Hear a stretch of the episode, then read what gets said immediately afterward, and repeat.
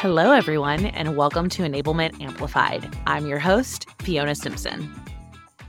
Welcome to another episode of Enablement Amplified. My guest today is Bryan Clancy. Hey, Bryan, great to have you on. Tell us a little hey, about Fiona. yourself.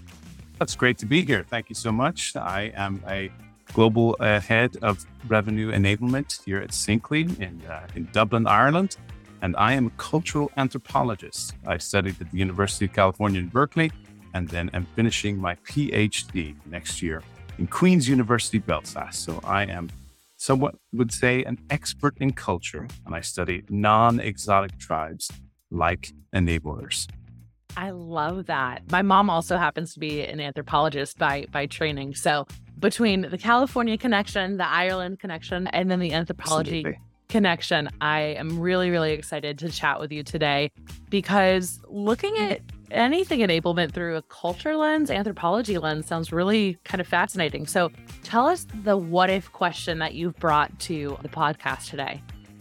What if we looked at revenue enablement through the cultural lens, right? And I think There it is. that that's what it is, right? I think that we really have an opportunity to sort of take a step back and look at sort of what we're doing. And it makes me think of like, you know, when's the documentary coming out about enablers, right? Because we know the profile of like SaaS salespeople or, or, you know, Wolf of Wall Street, but where are we going to see the people who like make these professionals thrive? And Oh how are they really sort it. of, wouldn't it be a cool movie? Yeah, I would I would want to do a documentary about that if I knew anything about making documentaries. That sounds awesome. Well, so when you say the looking at enablement through the culture per, cultural perspective, what do you mean by that? Tell us a little bit about what culture framework is, what anthropology is. I'm sure it's a little academic for some of our listeners. So tell us a little bit more what you mean by that. Yeah, well, I was professor of anthropology in South America for eight years. So I know how it is to sort of take academic ease and try and make it more broad and open for students to understand. So basically, anthropology is the study of human behavior.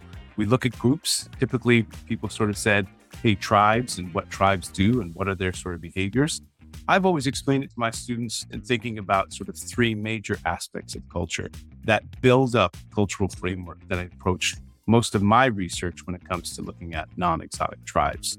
So I describe non exotic tribes as we don't live in huts, you know, people are not sort of looking at indigenous groups and, you know, far flung places that you say, oh, wow, I wonder what people are like there, right? No, I'm talking about people like us looking in a mirror and sort of saying, hey, what's the tribe of enablers look like? What does the tribe of software as a solution sellers look like? And so, how would we identify those key cultural tenets or traits that we could start to say, oh, this is what I mean when I think about culture? And this is the kind of framework I would use when I'm thinking about, hey, how would I look at this from the beginnings to the end to the actions? And so I have a very simple sort of three word process that I unpack for my students. So hopefully you don't feel too overwhelmed by the academic sort of nature of my uh, anthropological stance, but I love talking about anthropology and certainly I apply it to every group that I work with. I love that. And and I think that idea of non-exotic tribes is so interesting because we have we all are part of tribes, right? If we're part of a religious group or a sports team following, um, yeah, you and I have already talked about our love of foot, the actual football. Thank you, everyone in the U.S., not soccer, anyway. Um, but you know, right? We think of all of these groups that we're a part of, and what are the behaviors or thinking that's similar in those groups versus a different group. And I, I think this is such a good lens to look at enablement because we can identify traits about ourselves. And then I wonder also if we can start to think about the other tribes, like you mentioned, that we interact with, right? Our sellers.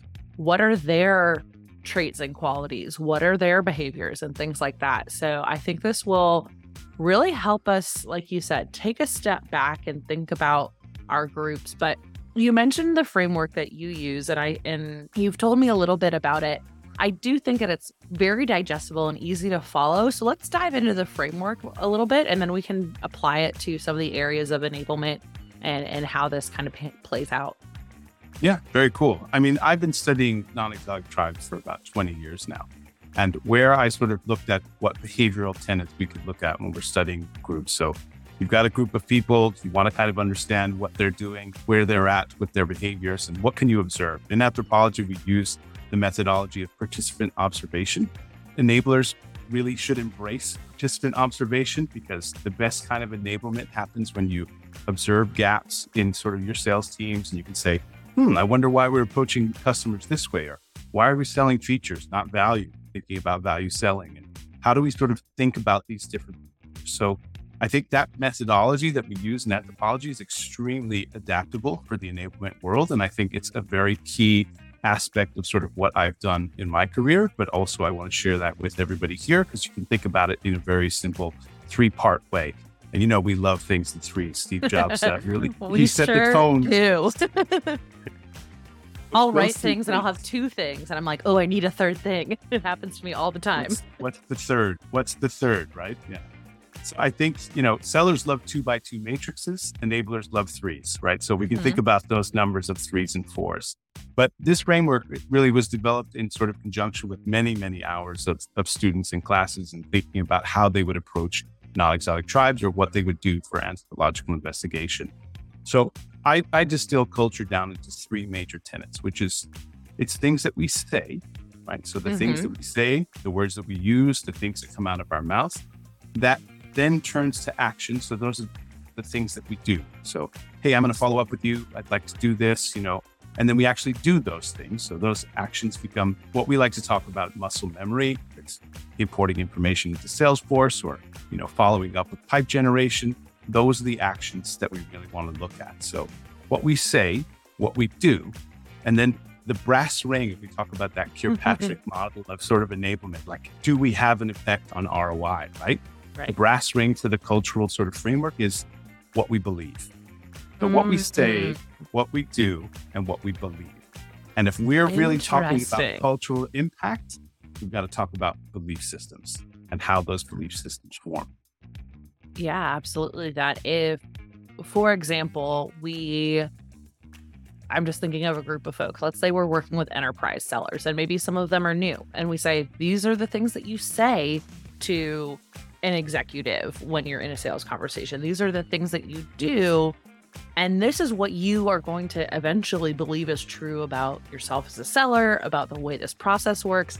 It makes sense that when you say something enough and then you do it enough, then you start to believe that that is how that thing works or that is how you should respond to something. You start to believe that what you've been taught or what you've learned is the, the way to do it or the way to think about it. This is yeah. so fascinating to me. I feel like we could spend hours, but the good news is we're only going to be, we're not going to keep people here forever. This is not like Dr. Bryan's three hour lecture. I promise everyone. So we've got this framework, right? Of, of say, do, believe. How does that apply to maybe let's talk about learning programs because I think that's a very clear way that that has a touch directly for enablement. How do we apply this say, do, believe framework to learning programs in the enablement world? I think it's a great question because where we sort of think about traditional models, if we say, okay, hey, you know, we're in this period where I love my LMS and I'm really thinking about how, you know, these different LMSs are going to sort of organize content. They're going to make it so interactive and it's going to be great. And sellers are not engaged. what do I do now? Right? What do I do? Right. This this system is amazing. Like I won't name any names, you know, but these are incredible programs that facilitate actions and reminders and notifications. And hey, it's a one-stop shop. Well, I've been a teacher for many years, and I think that you know, plenty of books in the library, but we've got to really think about how we're curating that learning and how we're thinking about not just the content, but also the delivery. And so when I think this is most applicable is we say a lot of things as enablers. Hey, if we could just get some micro learning in there, if we could just get, you know, some digital certification and badges and really start rewarding people, that's all really interesting. And that narrative is really cool, right? Because that's mm-hmm. part of what we're doing. But then how does that translate to actions? So if we have an LMS that's incredible and all the learning is there and we've built all this really cool content, how come people aren't engaged? Well, they don't have the muscle memory right? So mm-hmm. when behavior becomes habitual, right? Think of like brushing mm. your teeth. Right. Nobody has to remind you to brush your teeth. Well, some kids. Unless right? you're five. Unless you're five. Yeah. Or sometimes because 15. you're still building your muscle memory. Right. Exactly. You're still building your muscle memory. But brushing your teeth is a great example of sort of something you do almost unconsciously, right? Mm-hmm. And if you don't believe me, tomorrow morning when you're about to brush your teeth, switch hands. So if you brush oh. your teeth right hand, switch your hand to your left hand and feel the difference of what it is to do something you do every single day, but the action is different. So what we say mm-hmm. we're going to do, brushing our teeth, well, what we actually did is we switched our hand to our left or from our right to our left, and all of a sudden it's a little bit different. Mm. I think mm. enablers have to think about learning that way, right? Mm. Because we have to think that this is a switch up of hands. I know I'm supposed to mm. learn these things. I know I'm supposed to consume this content, but it's not part of my muscle memory. It's not part of what I do in my day to day. And so that's where you can start to say, okay, I believe in hygiene. I brush my teeth twice a day. How often do you floss? And that's where I move into the kind of belief system, right? If you believe in hygiene, you probably brush your teeth. If you believe in really sort of keeping your teeth clean, how often do you floss? Twice a day, once a week, right? And this sort of changes how we look at simple things yeah. in this very simple format.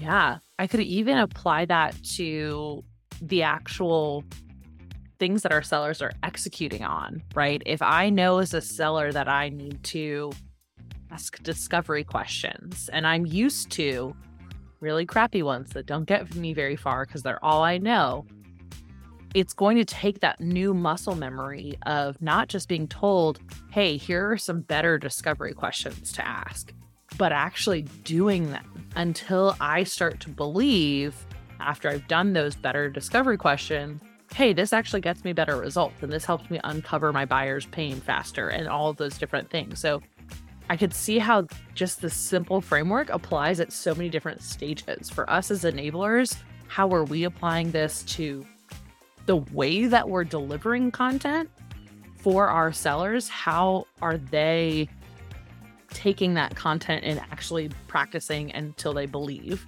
And then even a step further back, like, and this kind of, I think, brings us back to the idea of the culture.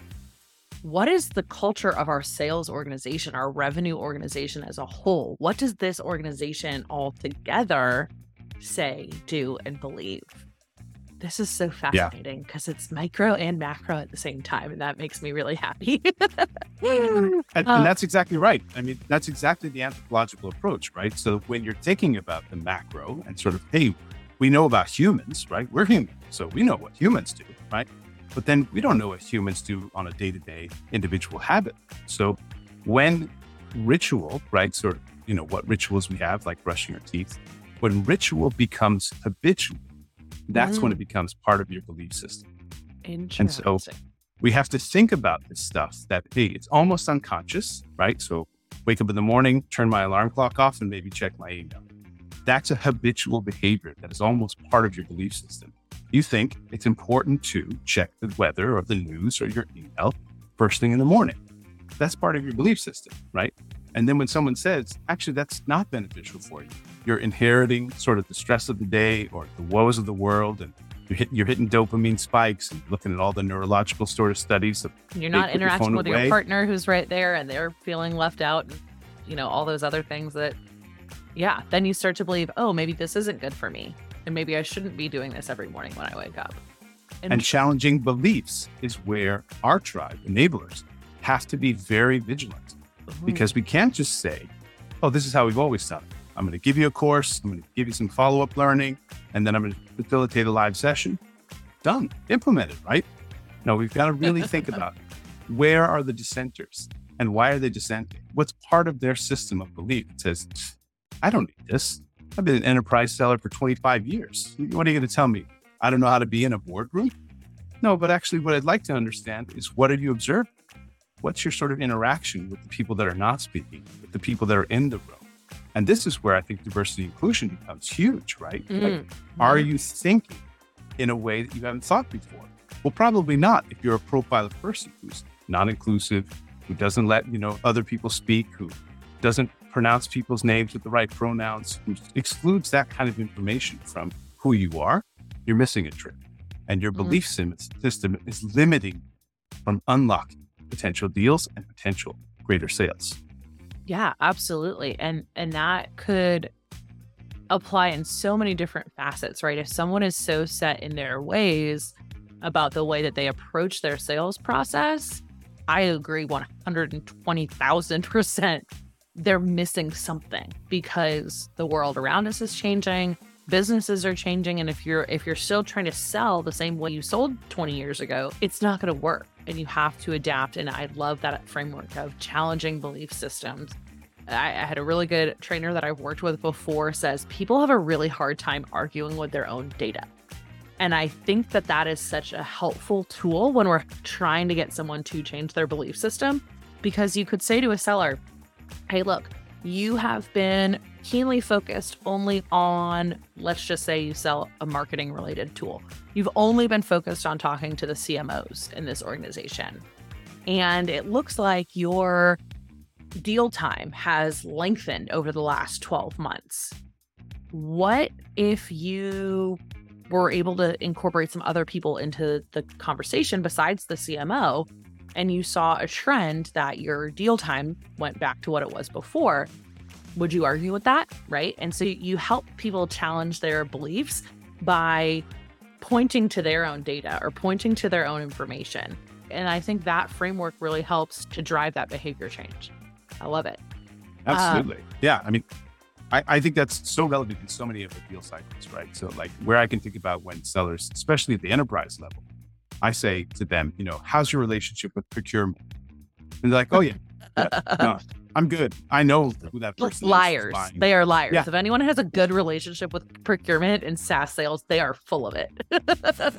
and and that's where I double down on relationships, right? So when people talk about, hey, you know, sales is relationships, we got to get into different relationships. We've got to understand. They're t- typically talking about their champion or their sponsor, mm-hmm. right? Mm-hmm. So in a particular deal that I was doing in, when I used to work at LinkedIn, it was the largest deal we were working on in learning and it was 1.4 million dollars in software. It was a big deal. It was going to be the biggest at the time, and it was you know with an entity in Colombia that we were sort of working with. It was a government kind of education agency.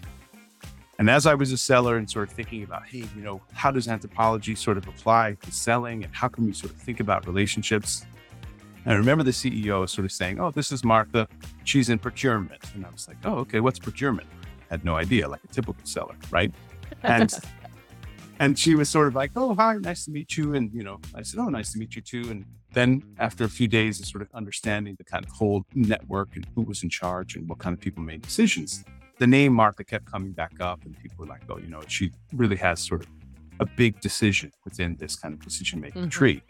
And I said, "Oh, okay, that's interesting." So I went over to Martha's desk and I said, "Hey, are, are, you free for lunch? I'd love to go to lunch with you and just understand how does it work. You know, what do you guys do when it comes to purchasing and how do these contracts sort of boil down?"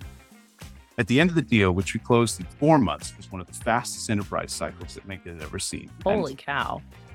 I remember going up to Martha's desk with the CEO at the time, and she came up to me. Again, it was in Colombia. I speak Spanish. So she was like, Briancito, right? Which ah. means little Bryan, right? And that's a term of endearment. Like that's that's a close connection. You don't use that phrase in Spanish at least without there being a close connection. And I mean, I'm I'm six foot, I'm 250 pounds. I'm anything. you are not a cito of anything. I'm not a cito in any space of so when the head of the procurement came up and was like, "Hey, little Bryan, you know, I've got something for you. It's a signed contract." That was December 23rd right, of the financial year. Yeah. And she had got it done before the close of, you know, Christmas break and everything right. because I had established a relationship with procurement that was a real relationship, not a fictitious part of the map that I had drawn out with, you know, sort of who my key stakeholders. So I think that's a very important point that you had just made is that when you look at things from your always traditional perspective, yeah, yeah, I know procurement. That's fine. But when you look at it from another perspective and say, what does that mean to no procurement? It means that Martha will call you little Bryan when it comes down to getting the contract signed. Mm-hmm. And so that makes the difference in how we need to influence the culture of sales.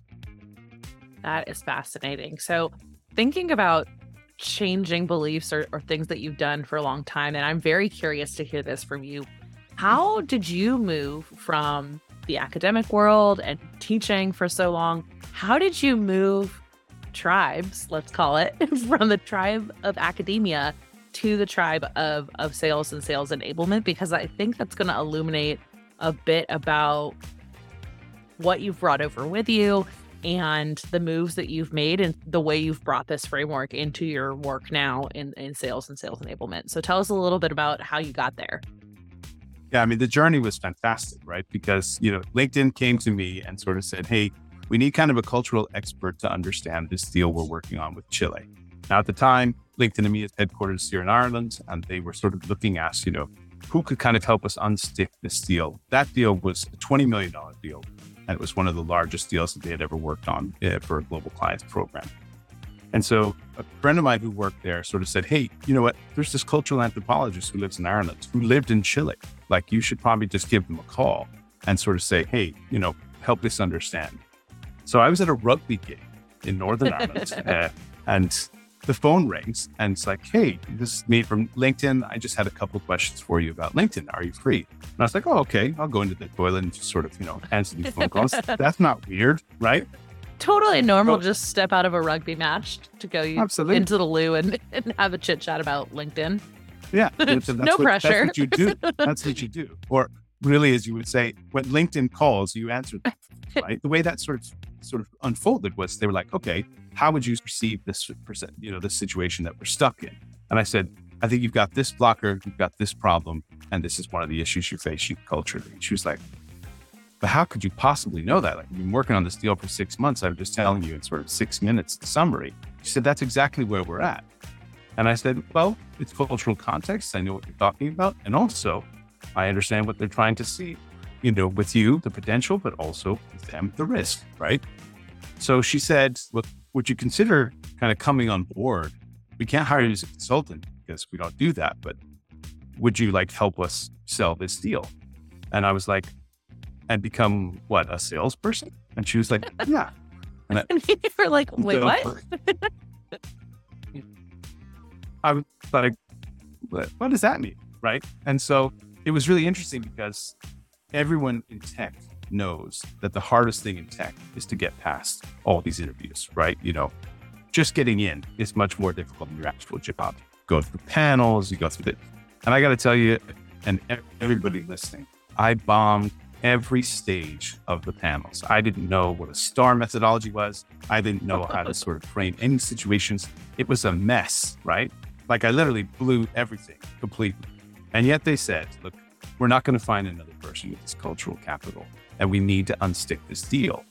Let's take a chance on this guy, and hopefully he's teachable with a growth mindset, and we can teach him sales because the other aspects, executive whispering, presence, he got that. We're fine there, right?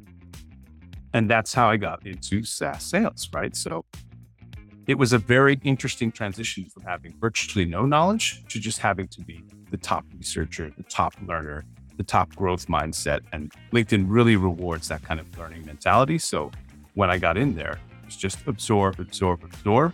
And that's how I started to study the non exotic tribe of software solution sellers. Talk about trial by fire, too. Wow. That that is maybe one of the most interesting stories of how someone got into SaaS software selling I've ever heard in my life. But it makes sense because I think, and just taking it back to tribes and culture a little bit, when we have someone with a completely outside perspective, a completely different set of skills that comes in and becomes a part of our tribe, not only did they absorb as you did at LinkedIn, right? You absorbed so much of the culture of LinkedIn and the culture of the sellers there and everything else. But I'm sure we know clearly, obviously, you brought in your own beliefs and values and skill set and everything else. So this all feels so full circle to me because it just feels like this is how we do well as a group of people, whether we are the enablers ourselves and our tribe? Are we challenging our own beliefs? Are we bringing in new perspectives? Are we building a culture in our team, even if it's a team of one, who are sort of the uh, ancillary people, right? The, the leaders we work with and our stakeholders.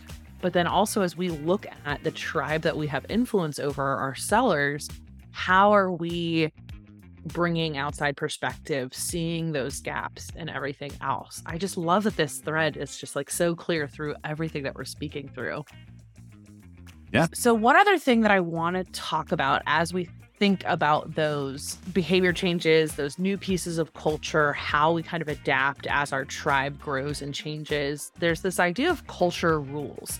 It means when culture is ruling our environment versus when it's not. Talk to us a little bit about what that looks like because I think we've all been in organizations that have an absence of culture. So we know what the pain of that can be, but tell us a little bit about sort of the positive of when we lead with culture. I mean, I think the best example for all of us as enablers when we're thinking about joining a new organization or trying to understand, they're going to say a lot of things and they might do a few things, but what do they really believe? Right. And so when you think about how you're going to approach a new organization or where you're going to be fitting in in this organization, culture is so important. Right? Famous quote, culture eats strategy for breakfast. Right. so strategy is super important, but culture eats for breakfast. And that really idea of, you know, where culture sits and how that culture sort of dominates. Reed Hastings talks about in his book, The No Rules Rules, right? So what Netflix did and how they sort of said, hey, we're going to have open vacation. We're going to have all these different things, amazing cultural tenants, zero adoption, right? People didn't do any of the stuff that they put on paper. Their deck was super popular. People facilitated it or sent it out. This cultural blueprint. They didn't see any change in Netflix until Reed and his senior leadership team started to behave in the way that they had laid out with these no rules, right? They got onto the do. And eventually, as those do's became habits, people started to believe in it, right? People really started to say, oh, this is a great place to work. Whoa, look what we're doing here. So, where I see that so fundamental to the success of an organization is when the rubber hits the road. When there's headwinds, when sellers aren't selling, that's when culture steps in and either eats your breakfast or completely consumes you, right? Mm-hmm. Because if you don't have cultural tenets that you don't believe what you're doing here, the mission, vision, purpose, but that you actually live and breathe, sellers can't sell and they can't stick around when the going gets tough. So I see that as really so fundamental to like organizations that have a cultural sort of blueprint, but organizations who believe that those are the foundations of the organization, those are the ones that can endure the challenging times when we're facing what we're facing as sellers. Absolutely. I I'll, I'll use that to illustrate two different organizations that I've previously worked with. One of them, during your interview, your first day, every day after that across the office like physical posters and pieces of paper framed on everyone's desk had the company values. You heard about it from the second you walked in the door of that company and that was absolutely a culture that was at the believe level. I worked there eight years ago, I want to say, and I can still recite all nine of the company values because not only were they things that were around us, like we visually were reading them all the time, but we talked about them constantly. We lived them. We would have conversations with each other that said, Hey, I'm pointing to this value on the wall, literally right there. I think I actually still have them framed somewhere in my house. And like I said, it was like eight years ago. And when I left the company, I pointed to some of the company values and I said, the I have to keep living by these values you've instilled in me. And the right thing for me to do because of those values you've taught me is to move on. On the flip side, another organization that I worked for, first of all, when I started, I asked, What are your company values? And they said, Well, it's something our HR yeah. team is working on. And I was like, You guys have been in business for like 15 years and like you don't have that written down yet? Interesting.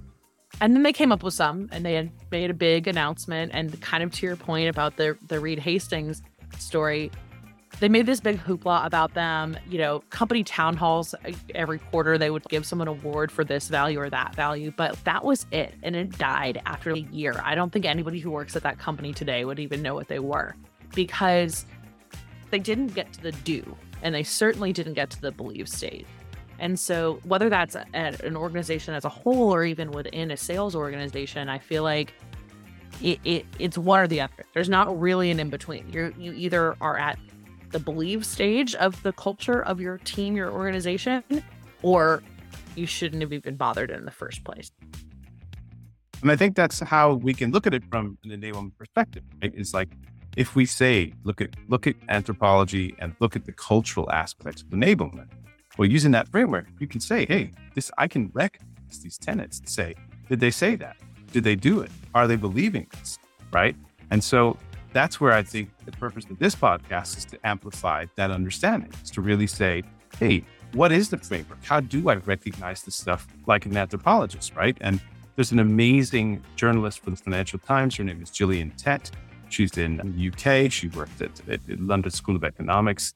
She teaches at different universities. I think she's just been named provost or something. Now I'm getting a bit nerdy with my right? Once an academic, but, always an academic, right, Bryan? Absolutely. But she wrote a very accessible book called Anthro-Vision.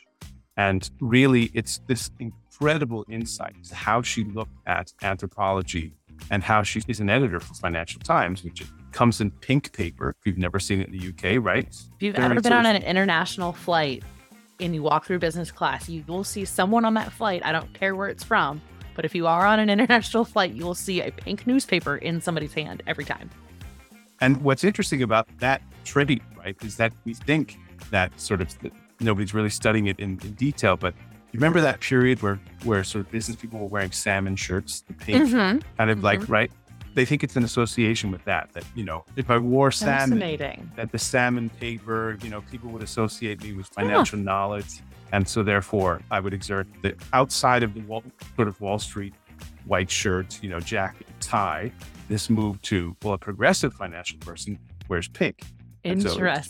So it's, right? So, ooh, and talk but, about trying to be part of a tribe. And ooh, we again, I'm gonna contain myself. so that's what I'm saying is that the amplification of a cultural perspective in enablement really allows you to say, "Oh, I see that. Oh, I think about that application." And where I challenge everyone who's listening and, and people that are thinking about this is, are you reading your own data? Are you mm-hmm. really looking at this from a different perspective? Or are you just consuming this learning content that we're sharing with you today, but you're not changing your mind? And so that's the challenge is like, hey, look for the pink shirts, look for the traits that really change your perspective on things. And that's a way to approach your next enablement initiative. I think this is so fascinating. And and we could stay here and talk about it all day. I will absolutely be linking Gillian Tett and Reed Hastings in the show notes. But uh, just to kind of wrap us up here, as we do on every episode of Enablement Amplified, I would love to ask how we can amplify you, Bryan, and your work, what you're up to, maybe any projects that you're working on. I know you're already going to send me a copy of your dissertation, but that's just because I'm a nerd. But beyond the dissertation, which I'm sure is keeping you up at night, what else are you working on that we can amplify? I think where the conversation is really interesting in enablement is how are we being inclusive, right? Mm-hmm. Where are we sort of approaching this new conversation, neurodiversity, mm-hmm. right? So the traditional learner, as we talked about it's at the top of the podcast, is well, we got to throw the old playbook out because how we learned before is not necessarily the right default, right? And sort of cultural bias, you know, unconscious bias, all these things that we've really understood in the last sort of decade. Well, how are we applying that to the enablement? And I think think like, you know, someone who has neurodiversity. Think about things from a different prism, right? So dyslexic way of thinking when it comes to my own behavior and, and my own dyslexia. You know, how can you write in books when you have dyslexia? Well, because I perceive things in a different way.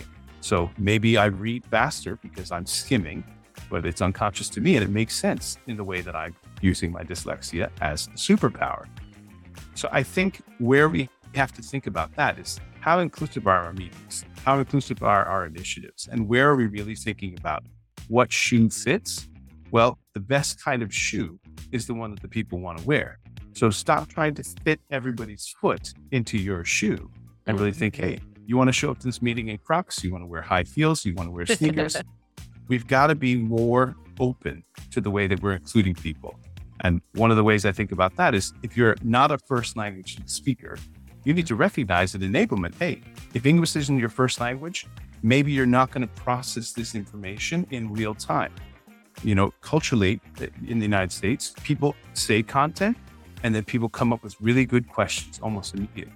That's because you're conditioned to sort of ask and answer questions all through your educational experience. So, mm-hmm. teacher asks a question, everybody raises their hand. right? Mm-hmm. In other societies, nobody raises their hand.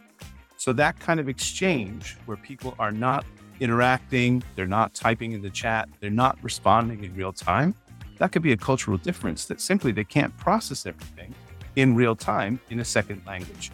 So I always like to include that caveat in my enablement sessions that, hey, if French is your first language and this presentation find it challenging, don't worry, you're going to get the notes and you have the opportunity to ask questions later in association with the content I just presented. Maybe because you need to translate this. Maybe I need to translate your email that you send me in French. And I'm open to that because the tools were available for us to do those things in time. So I think that kind of approach to understanding cultural paradigms, to really thinking about how you make a more inclusive environment, that's the brave space that we talk about when we talk about sort of psychological safety and how people need to feel included. Be a container to the fact you got new tools out there. Just let people approach it from a different perspective and keep them engaged in the language that's important to them or the neurodiverse terms they need. I, I love that so much because I think it asks us as enablers to challenge our own beliefs about how people learn, first and foremost. And number two, if we think about this tribe, the tribe needs to include everyone, right? We can't make sub tribes in our tribe. That's going to be defeating the, the purpose of what we do. And so I, I think it is so, so important that we challenge ourselves. We have to lead that effort um, because we're the ones that have that decision making power. So I, I think that's really, really important. And I think amplifying that work is top tier. In addition to that, who else out there can we amplify? I love to kind of pay it forward. So tell us about someone in your world who's doing something cool and interesting and and how we can amplify them. And of course, I'll always put that information in the show notes as well. Yeah, I, I met this documentary filmmaker named Greg Framholtz, and what he was studying within his thesis was sort of how podcasts have expanded beyond listenership and now have physical gatherings where the community comes together and they problem solve in real time. My That's how all the murders are ever going to be solved for the rest of forever. Hello. so I think that's such a great example because everybody is sort of these, these sleuth groups that are sort of solving crimes. So Greg, what he really sort of looked at was a fascinating sort of understanding. The tribes that were created in the physical space when they came mm. together, these sleuths were so strong. They had mm. such cultural tenets out of a podcast. Mm-hmm. So, what was the interesting thing about that? And he's made an incredible documentary about that, you know, where he's just looking at where these things start to come alive and how do we identify groups that once seemed almost impossible, zero even, come together in a physical way and form this tribe that are solving crimes, creating new enablement opportunities, and hopefully really being an environment for inclusion and not exclusion. And maybe we can get Greg to do a documentary about enablement. His work sounds fascinating. I'll definitely dig into that a little bit and put some links in the show notes. Well, Bryan, I want to say thank you so much for the time. This has been fascinating. I feel like we're going to need to have a virtual beer or two sometime and just talk about all the other nerdy things we could get into. And I know for me personally, I am really going to start examining my own beliefs as an enabler and and start to challenge those and help my team do the same thing. So, any parting words? I think just keep looking at enablement from that perspective. What do we say? What do we do? What do you believe? And if you can sort of change the beliefs of your team, you're going to help salespeople thrive. Thanks so much for being here, Bryan. Thank you, Fiona. Have a great day. Thanks so much for listening. Until next time, I'm your host, Fiona Simpson. Take care.